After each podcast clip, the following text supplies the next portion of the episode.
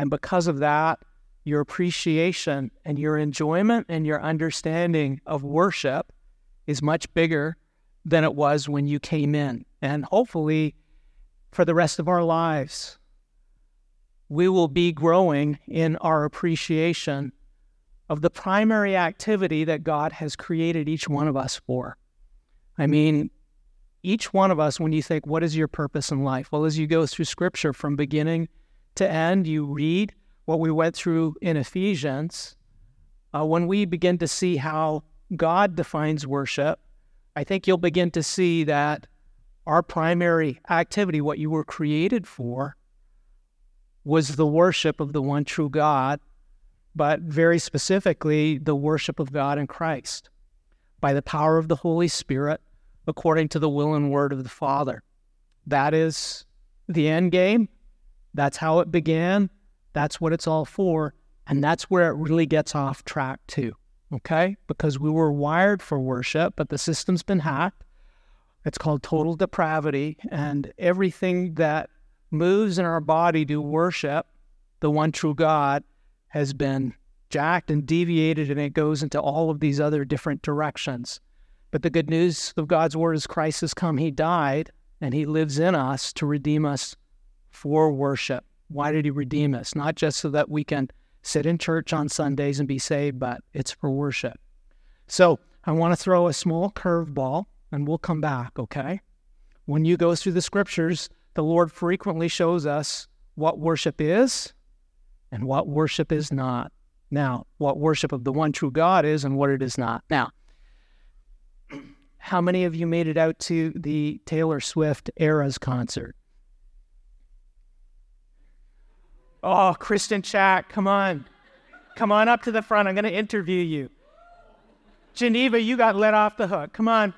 Praise, praise, praise team administrator wife. Come on. Hey.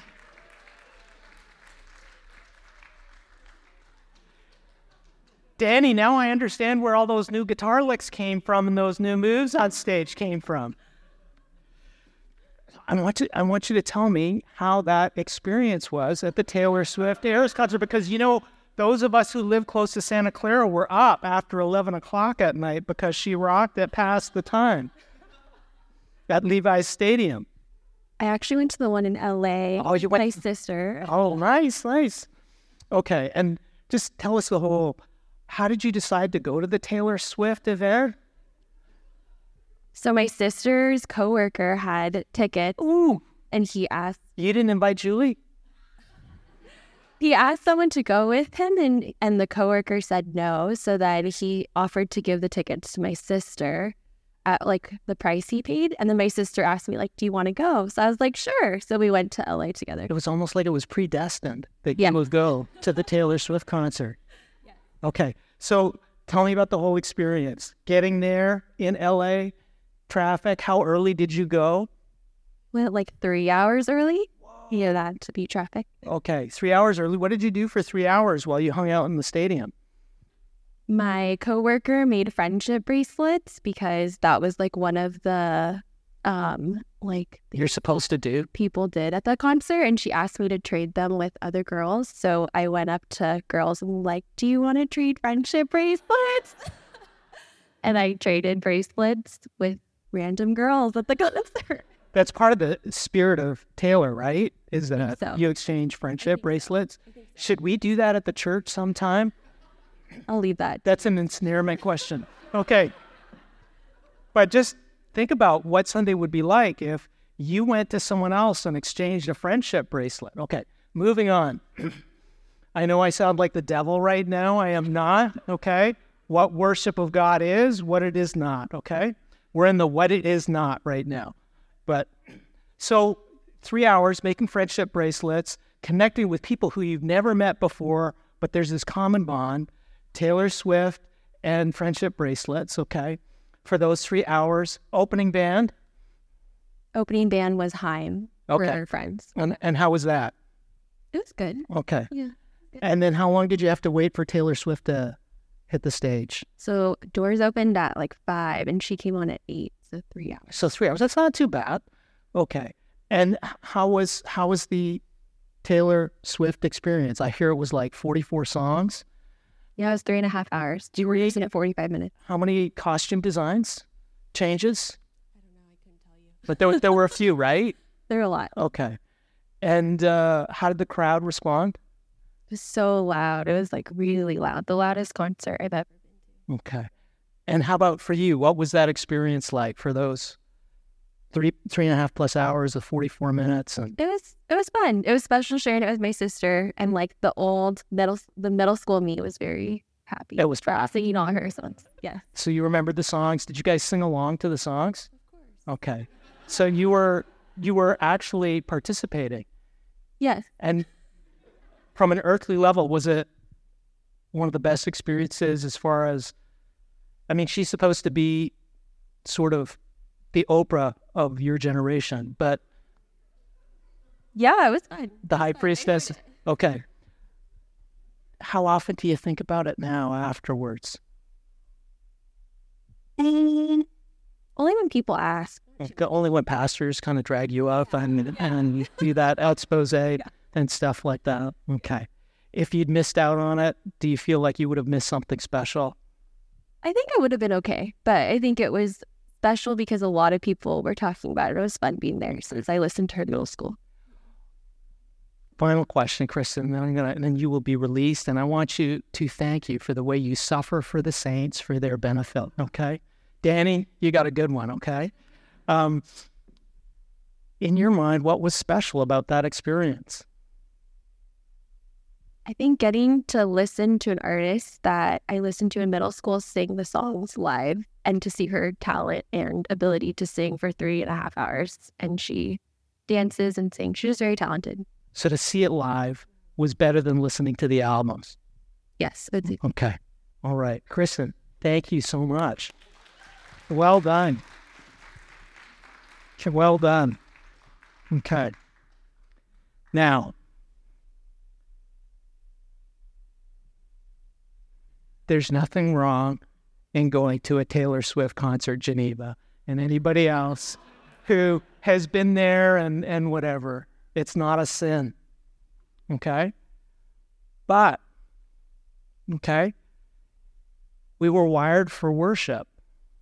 And a lot of the things that you hear, okay, Kristen graciously, honestly sharing with us, many of them are connected to worship because we're wired for worship.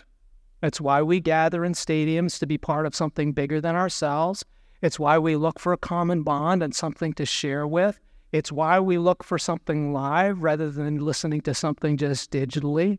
It's the experience of gathering three hours in advance, all right? Even on a weekly basis. And men, don't point your fingers at ladies and young ladies who go to Taylor Swift concerts because we do know of men who lost their voices shouting at Golden State Warriors games. Okay? Same phenomena, same experience that you go through where there is this common bond that you gather together to be a part of and to feel connected and to hand over your money, okay, and to really have a quote unquote special experience. Now, there are similarities and there are some really, really big differences, okay, in God's design for worship. Okay, so if you have your Bibles, I'm going to ask you to have a look at John chapter 2. And Matt Canada, you're about to get married. So, since you're going to have to lead your home, and some of what we're going to talk about today at some point, Lord willing, is about worship in the home and what worship is, that it's not just on Sundays. Would you be so kind to come to the front and read John 2:13 through 22 for us?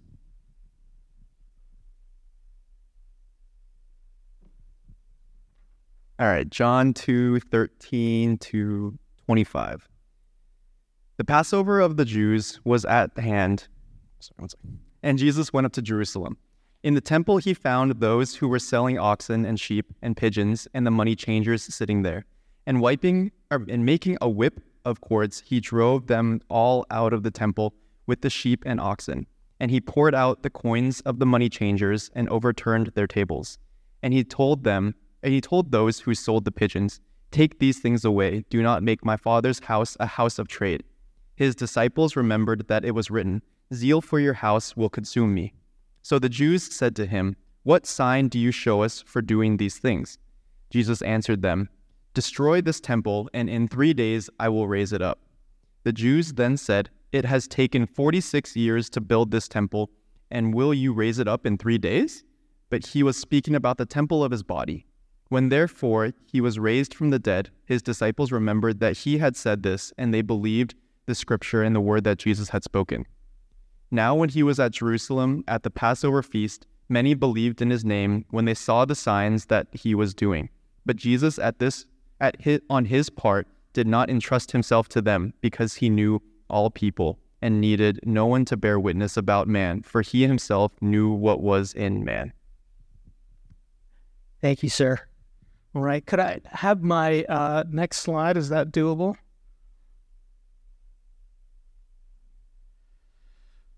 Okay.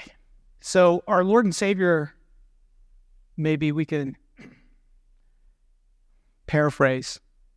He got a little, as we would say, bent out of shape about the worship that was going on in the temple, right? Is that a fair statement? And as he is upset about it, it's okay. What is Jesus getting so upset about? All right. Why is this such a big deal? I mean, just about every cathedral you go to in Europe, people are selling things, right? And you look at as well, I'm sure, Kristen, did they sell t shirts at the Taylor Swift concert? They did. They did. I should have asked Geneva. I'm sorry for putting so much heat on you. Geneva, did they sell product and merch at the uh, Taylor Swift concert? Did Did you buy any by any chance? Oh, Geneva. Okay, so there's merch there so that you can remember. Well, actually, when you look at those people who were selling stuff in the temple and what happened, of course, you understand Jesus is protesting any number of things, but he's protesting a false worship that is going on in the temple. And part of this is the selling of product, but it's selling the product. And when they're selling pigeons, pigeons were the poor person's sacrifice. And it's actually a custom and trade that was supposed to help worship. Uh, if you traveled far distances for Passover feast, okay, and as the Roman Empire and Jews spread throughout the Roman Empire, and they had to travel further and further and further, bringing your own animals all the way from whether it was Nazareth or Tarsus or all these areas obviously is burdensome, right? And so it's far easier to come to the temple and buy, right, your sacrifice is there and fulfill all the requirements. And, and so, you know, there's something set up. And initially, when you think about it, well, it makes sense, right? if we're going to help people worship and we're here to help them fulfill the law so that they can be right with the Lord, this is a great service to bring in these animals close by, also to have money changers because people had money from all around the world and there was certain money prescribed and certain taxes prescribed for Jewish men when they came in the temple, that you can get all that taken care of and so, what if they charge you a little bit of money for that, for the service? They need to make the money too, right? And obviously, the high priest had said that this was okay as well.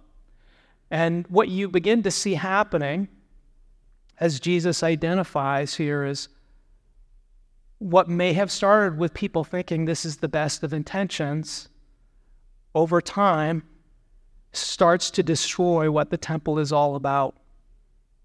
Maybe even the people who started it had good reasons or trying to do this to alleviate some burdens from folks. We don't know. But this didn't happen overnight. This happened slowly, bit by bit by bit. And as Jesus comes in, by the time he comes in, it's become a racket, and the focus is no longer on coming into the presence of the Lord, the focus has become all of these other secondary things. And what has become clear when you go through the minor prophets is yes, they're offering sacrifices. Yes, they're doing the things that are prescribed, but their hearts are far from the Lord. It's cluttered both inside and out. And if you want to push it a little bit more, it's worth asking how much is pragmatism and materialism driving the worship of the temple at this time when Jesus comes in? And Jesus makes this point when he casts them out, and he does it as the Son of God, that this is his Father's house, so he is the one who has authority to do so.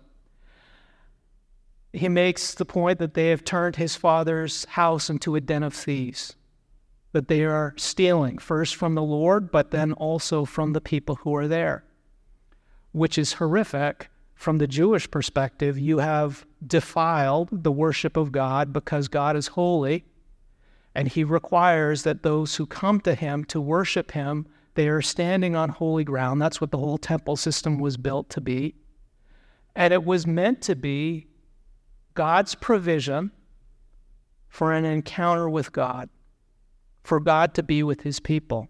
The sacrificial system, every step of the way, all of that was prescribed so that sinful people could have their sin addressed in some way so that God, a holy God, would provide a way for his people to dwell in love with him. And of course, the temple system was provisional, as Jesus points to, because Christ had come to provide a way for us to be with God where the barrier of sin is removed completely. This is ultimately the direction of worship. So I'm going to read you something um, from guess who? Yeah, you got it. It's, it's hard. I'm a one trick pony. Jesus Christ and Sinclair Ferguson after. Okay. He says, Why do we come to church? This is a devotional that I read to our boys. He says, It's nice to see friends, isn't it? Is that one of the reasons you come to church? But there's another reason, isn't there? We come to meet with the Lord Jesus. My church isn't the only church where Jesus is present with his people, but that's why I come. Why do we come to meet with Jesus? Well, he has promised us that he will be with us. Jesus said, I will be there with you all. See Matthew 18 20. What do you think Jesus does during church services? We can't see him, but we know he's there. Is he just sitting back thinking, the scene, it's not too good today. Is he sitting back there thinking, ooh, that was a pretty average sermon? Hebrews chapter 2, verse 12 tells us what Jesus does when he meets with his people. How does Jesus speak to us in church? Well, he speaks to us when we talk about what he says in the Bible and when the Bible teachers are talking to us about the Lord Jesus. Have you ever listened to the preacher or Sunday school teacher but felt that at the same time there's another voice that is speaking right into your heart? That's what Jesus says he's doing. Hebrews 2:12, I will tell of your name to my brothers. So when we come to church, Jesus is the person who does the real preaching, and Jesus is the one who's doing the real teaching. Jesus also leads our praises. He says, in the midst of the congregation, I will sing your praises. Hebrews 2:12. Do you ever share your hymn book with someone in church? Well, we use PowerPoint, right? You are both looking at the same book so that you can see what words to sing. Now, when we sing together in church, it's like singing and sharing our hymn book with Jesus. Jesus is saying, Come on now. You can praise God better than that. I'm hearing you and I'm leading the worship today.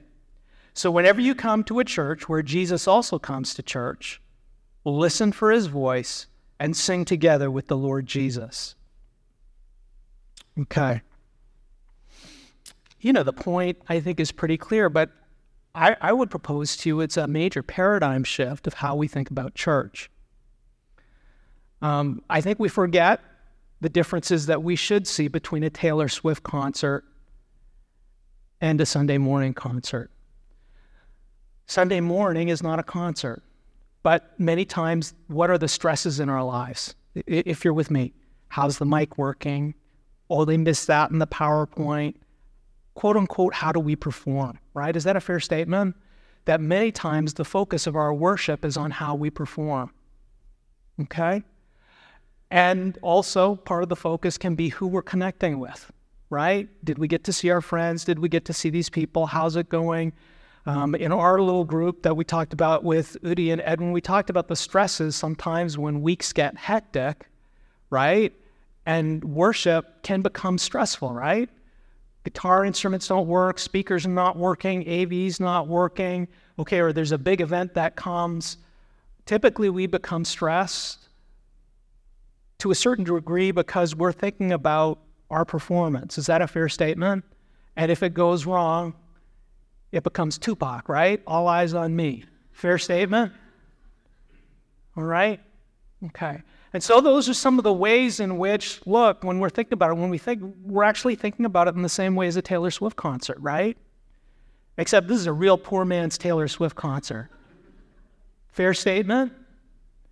And sometimes we think about that too when we think about what we're missing out in church as well, right? Went to this play, what an awesome rock and children's ministry they had and they had handouts and brochures and they, they basically you know they're going to wet and wild for the kids retreat and on and on and on it goes. It's like whoa you know what i mean? And maybe some of us on our summer vacations we get a chance to go to other cities so we can go covert operation and take our kids elsewhere. And and it's like wow they do it like that and so on and so forth. Okay?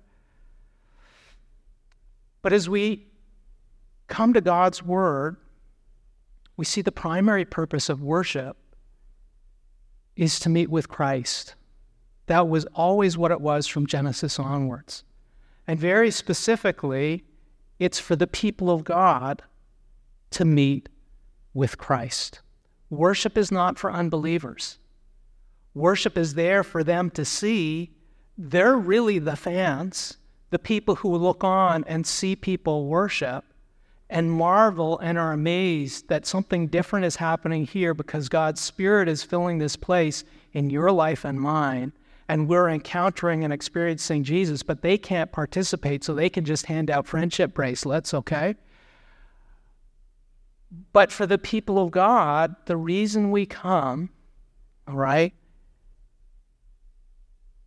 is to encounter and engage with our Lord and Savior in a very unique way because he has said, yes, he is with us in our homes, yes, he is with us where we go, but he has said, the church I'm building is my bride, the temple and dwelling place is a unique experience when the people of God physically gather together to engage and encounter our Lord and Savior Jesus Christ. In the same way, in our families, when we have special meals, and everybody's together. There's a unique time as we gather together to experience that fellowship over food in a way in an interaction that typically doesn't happen when we might all be in the same house but we're running around doing different things. So, one of the points I want to put before you really today is I, I really want to begin challenging how we think about worship. Okay? One of the points that is made, right, in Sinclair Ferguson's book and is made many times throughout Scripture. It's the point that God has sent his Son, Jesus Christ, to die on the cross for us in order to redeem us for worship. Okay? If you I'm sorry, could AV team, could you go back to our, the, the first slide? It says, Dr. Mayhew MacArthur says, from predestination to glorification, the Bible is the story of God redeeming his chosen people, also known as the church, for the praise of his glory. From predestination to glorification, the Bible is the story of God redeeming his chosen people for the praise of his glory. Okay? And so when we look at the Bible story, really, this is how it starts. Sin comes in in the garden through a lie. You can do it on your own. It's all about you. Worship is not destroyed from God's perspective, but from our experience. Our fellowship with the Lord is destroyed by sin and sinful desires. And so the story of the Bible is how God redeems us and he redeems us for worship. And when you come to Revelation at the very end of Scripture, the heavenly chorus is praising the Lamb who was slain, saying he is worthy, right? And the beauty of what God is doing in our lives and our marriages, in every aspect of our life, is He is doing a work of sanctifying you and redeeming you for worship. And that worship is not just, as we discuss, and I'm sure many of you discuss, is not just on Sundays. And I think sometimes we have it backwards because our propensity, and this is mine too, is we're preparing for worship on Sunday. We're preparing for worship on Sunday. We're preparing for worship on Sunday, right? Got to get it right for Sunday. I found it interesting going through Matthew's gospel to see the way in which Jesus would pray after he served. He's gone, he's fed 5,000 people, he's worked hard, he's labored. And then it's after sometimes that he comes apart and he prays. And I'm going to propose to you that Sunday morning, your encounter with Christ, with the people of God, as we encounter one another and we engage with people and we speak the truth in love and we see and hear what God is doing in each of our lives, that Sunday morning is meant to reflect the gospel. It's meant to pour into you the gospel. It's an encounter with Christ, which in many ways is to strengthen and encourage you and set the pace for the rest of your week that your work life and your family life, your relationships, are to flow out of your worship with Christ. That engagement with Christ is meant to transform and redeem every aspect of your life. Could I have my next slide, please? And this is where the connection comes to the chapter that you read. My apologies if you didn't get the book. My understanding is that we're going to order for everybody who signs up for it. Um, that was a gaffe and a delay on my end, but the book that we're going through to help us is devoted to God's church. Okay, and you'll have lots of time another month to read the first chapter if you didn't get a chance to read it. But Dr. Ferguson makes this connection. He says, believing in Christ means belonging to Christ. Believing in Christ means belonging to Christ. If you indeed are a child of God, if Christ has come and saved you, it means you've been purchased by his blood. You've been forgiven. You've brought, been brought in, not just for a private worship experience, but you are part of the family of God. And you have been placed in a local congregation, a congregation that has been redeemed for the worship of Christ according to the will and word of the Father and through the power of the Holy Spirit. This is why God has saved you, that you would be a part of His worship. And what we do now, in some ways, is like a dress rehearsal for what will happen throughout eternity. Okay? That God's design is that we would all be a part of the worship, and more than just exchanging friendship bracelets. And I don't say that in a pejorative way. Okay, we're making the distinction here that it's not just meant to be Danny and Eric performing up here in the front or the AV team at the back, because I think this is going to transform how we think about one another, how we serve one another, how we love one another. When we're thinking in those terms, we're thinking, how does what this person, what they do, how does it make my life easier? How does what they do make my life more difficult? Right? Oh my goodness, they put the wrong thing up or that this isn't in the right place. And what we see is Christ has come to redeem us from that, that his purpose is to fill your heart and mind with the love of Christ that is here to serve others, where others are more important than ourselves. And this is where the differences between Taylor Swift and Jesus start to become really big because Chase Center and Taylor Swift, as good as they are, and Taylor Swift's as good as it's going to be as far as American entertainers. Like, who gives three and a half hours, right? Okay, she tries to give value for her money, but at the end of the day, you're worshiping a person and it's all about an exchange of money, right? And it's building a brand. Christ calls you to be with him so he can love you and he can pour into you because he's already died for you and he's already purchased you with his blood. And He's done so so that He can transform your family, your work, your education, and every aspect of your life. No, you don't have to go up and be a priest or a monk. Dr. Ferguson makes the point that every local church congregation, according to God's word, is an outpost of heaven. It's a place where Christ comes on a regular basis to dwell and pour into and love his people. And as a consequence of that, every place that you go, you take Christ with you. Sunday mornings are meant to pour Christ into you so that when you go home with your families, when you go home, when you go to work in each of these different places, your heart is filled with Christ. That is God's desire for you. And your heart is filled with the love of Christ and the strength of Christ so you can endure whatever trials are there, so that we have the opportunity to proclaim Christ until he returns because he's left us here as part of his plan of redemption. And as we consider this work that he's doing, we see that worship is going to transform us.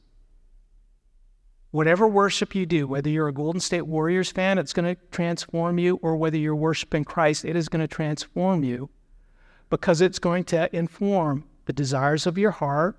It's going to inform the way in which you do things. It's going to inform every aspect of your life. And so, as we see that we're part of this community that Christ is redeeming, we are also part of a community that Christ is transforming because God's worship is meant to transform every aspect of your life. It's meant to make your life reflect or make the gospel visible. This should also give us love and patience with one another because we're not perfect. We're all in different parts of the spectrum. God is doing a work in each of our lives, right? And we understand that we're actually here to love and serve and encourage and help another person keep their eyes on Christ rather than themselves. This is the big purpose of everything, brothers and sisters, that we do, but it's also the big purpose of what Christ is doing in each one of us. Now, where does that leave us? We're at 1204, and I should tie up. The point that Jesus makes in the temple is that worship really belongs to God. It doesn't belong to us. It's not our worship, it's His. The church, it belongs to God. Christ purchased it with His blood. But also our families and our lives, every aspect belongs to God. And Sinclair Ferguson makes this point in the book. He said, You're not going to have a God centered life. You're not going to have a Christ centered life. You're not going to have a spirit led life separate from the church. Why is that? Because the church is Christ's bride. He died for her and He has redeemed you to be part of the church and her worship. So I want to challenge you too to think every aspect of your life, all right? And this is a paradigm shift, is meant to be built around Christ, and it's also meant to be built out by extension, the worship of the local church. We tend to think of that separately. We all do. Ministries during the week, work is during the week. I take care of the kids during the week. I work during the week, and then two days a week, okay, we set aside the time, and here we, we come and we come to our pit stop and we get together, and this is our time. And sometimes we can't get there until we've finished all our work, right? Is that a fair statement? Or I, I can't think about it until we get all of these things that I have to get done. And we actually have it, I believe, backwards. Okay? God and his love for you has meant, and it's not like a cult, okay, where all your money's supposed to go here, your family's supposed to, you know, and we're going to control where your kids go to college. It's not like that. It's really what it's about is hey, the decisions you make, the priorities that you do, as you build out, it's Christ the King, it's His Word, but also, as part of that, as you consider the decisions that you make right? Where you work, what you do, the time that the activities that you do as a family, what you do. You're going to prioritize and take into consideration our Lord and Savior Jesus Christ because he wants to spend time with you. But you're also going to consider the place he's called you to spend time with him. Some of that's private, but the major portion and the family meal is meant to be with your local church because he's put you together to worship the Lord together. Now, I guess I'll say one final thing. How does this affect your home devotional time, your worship with your family, and even your time in ministry at work? Can I have my next slide? Is that doable?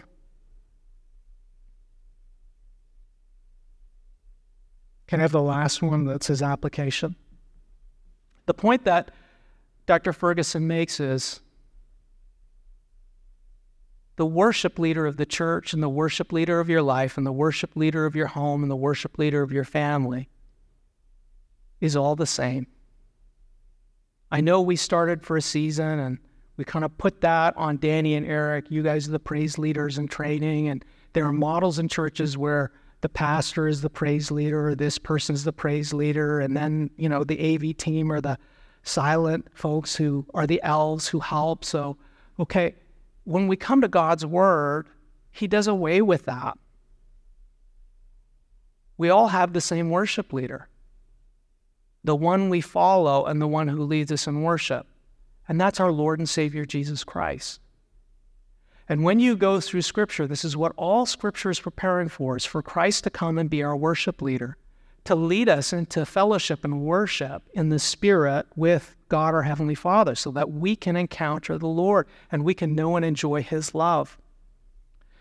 And when you go through Scripture, there are three terms that come up repeatedly about what is involved in worship. One of them is honor, one of them is serve, and the other is praise. Now, there's more than that, okay? But those three come up very prominently. The idea of worship that's used as an illustration in the Old Testament, you read about it in Psalm 100 is corporate worship is coming into the courts of your king to swear allegiance and to fulfill your vows before the king because he has purchased you, he has bought you, you belong to him. And this is part of the celebration that you have a good king. And so you are renewing your wedding vows, you are renewing your pledge, and you are experiencing the joy of being fed and taken care of by your king. And so that should hopefully motivate us that we're at more than a Taylor Swift concert and engage this time when you think of people waiting three hours. God bless you, but three hours, right? And I used to do that too, okay? So, Kristen, don't feel bad. I walk those streets, okay? But three hours and the preparation and the time and all of those different things that are there. Our worship is a reflection of what we think about Christ and what we believe He's done for us. So, how do we do a home worship with our family? How do we do a home worship with our, our, our, our, our children? How do we do a personal devotional time? It should be informed by who Jesus is that He is the King of worship who has purchased us, we belong to Him.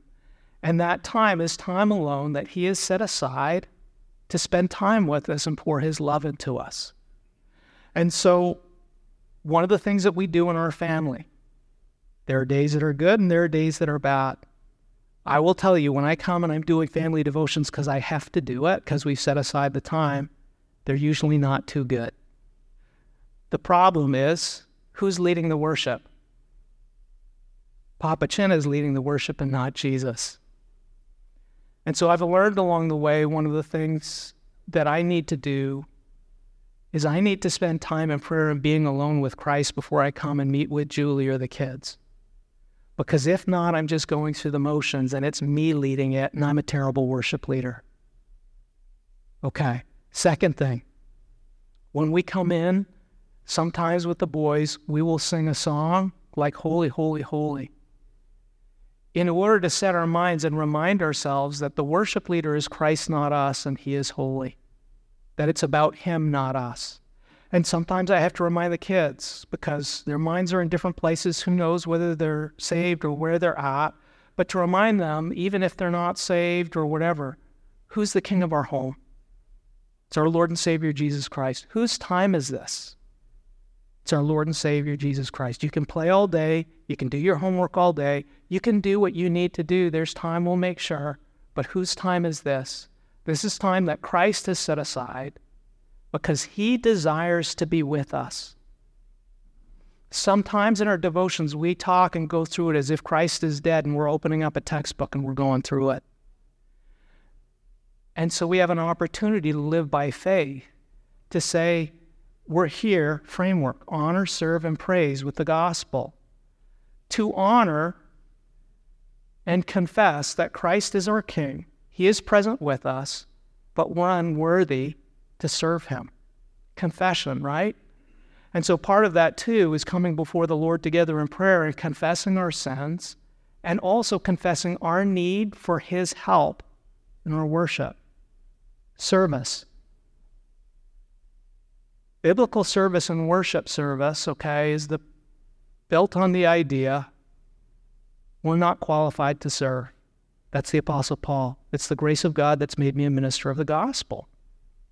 And so part of service is petition, coming to the Lord and asking for his help, what we need, not presuming I'm going to do a great job on Sunday, I'm going to do this. It's I need his help. Without his grace, it ain't going to happen and it's going to be ugly not because the speaker failed, because my heart is ugly, right? Part of service and what you do for expository preaching is you're coming to get instructions from your king on how to serve him. It's listening. That's serving. Expository listening is gather. It's not like I'm watching a film and I came out and I was lifted up. It's I need him to equip me. I need to come under His word. I need to come under His love. I need Him to pour His Spirit into my heart and soul and fill me up. And then I need to go out and do as He commanded, which is obedience. And as we walk on that path with Christ and He leads us in worship, our hearts are filled with praise. Why? Because we've encountered Christ. Our hearts have been filled with His love, and everything that we need, He's given us to glorify Him and enjoy Him forever. Okay? So I hope this time has started a framework for you to rethink how you do your devotions in the morning. Whether you start in prayer and listen to a praise song and just spend some moments before you start reading the Word, considering who God is and what He's done for you and that you belong to Him. By going in and praying to the Lord as if He's actually alive and present because He says He is, and coming under His word to hear specifically what He has to say for you for that day, but also to go out and consider how He fills your heart and to be intentional about praising the Lord for His love and His goodness in your life.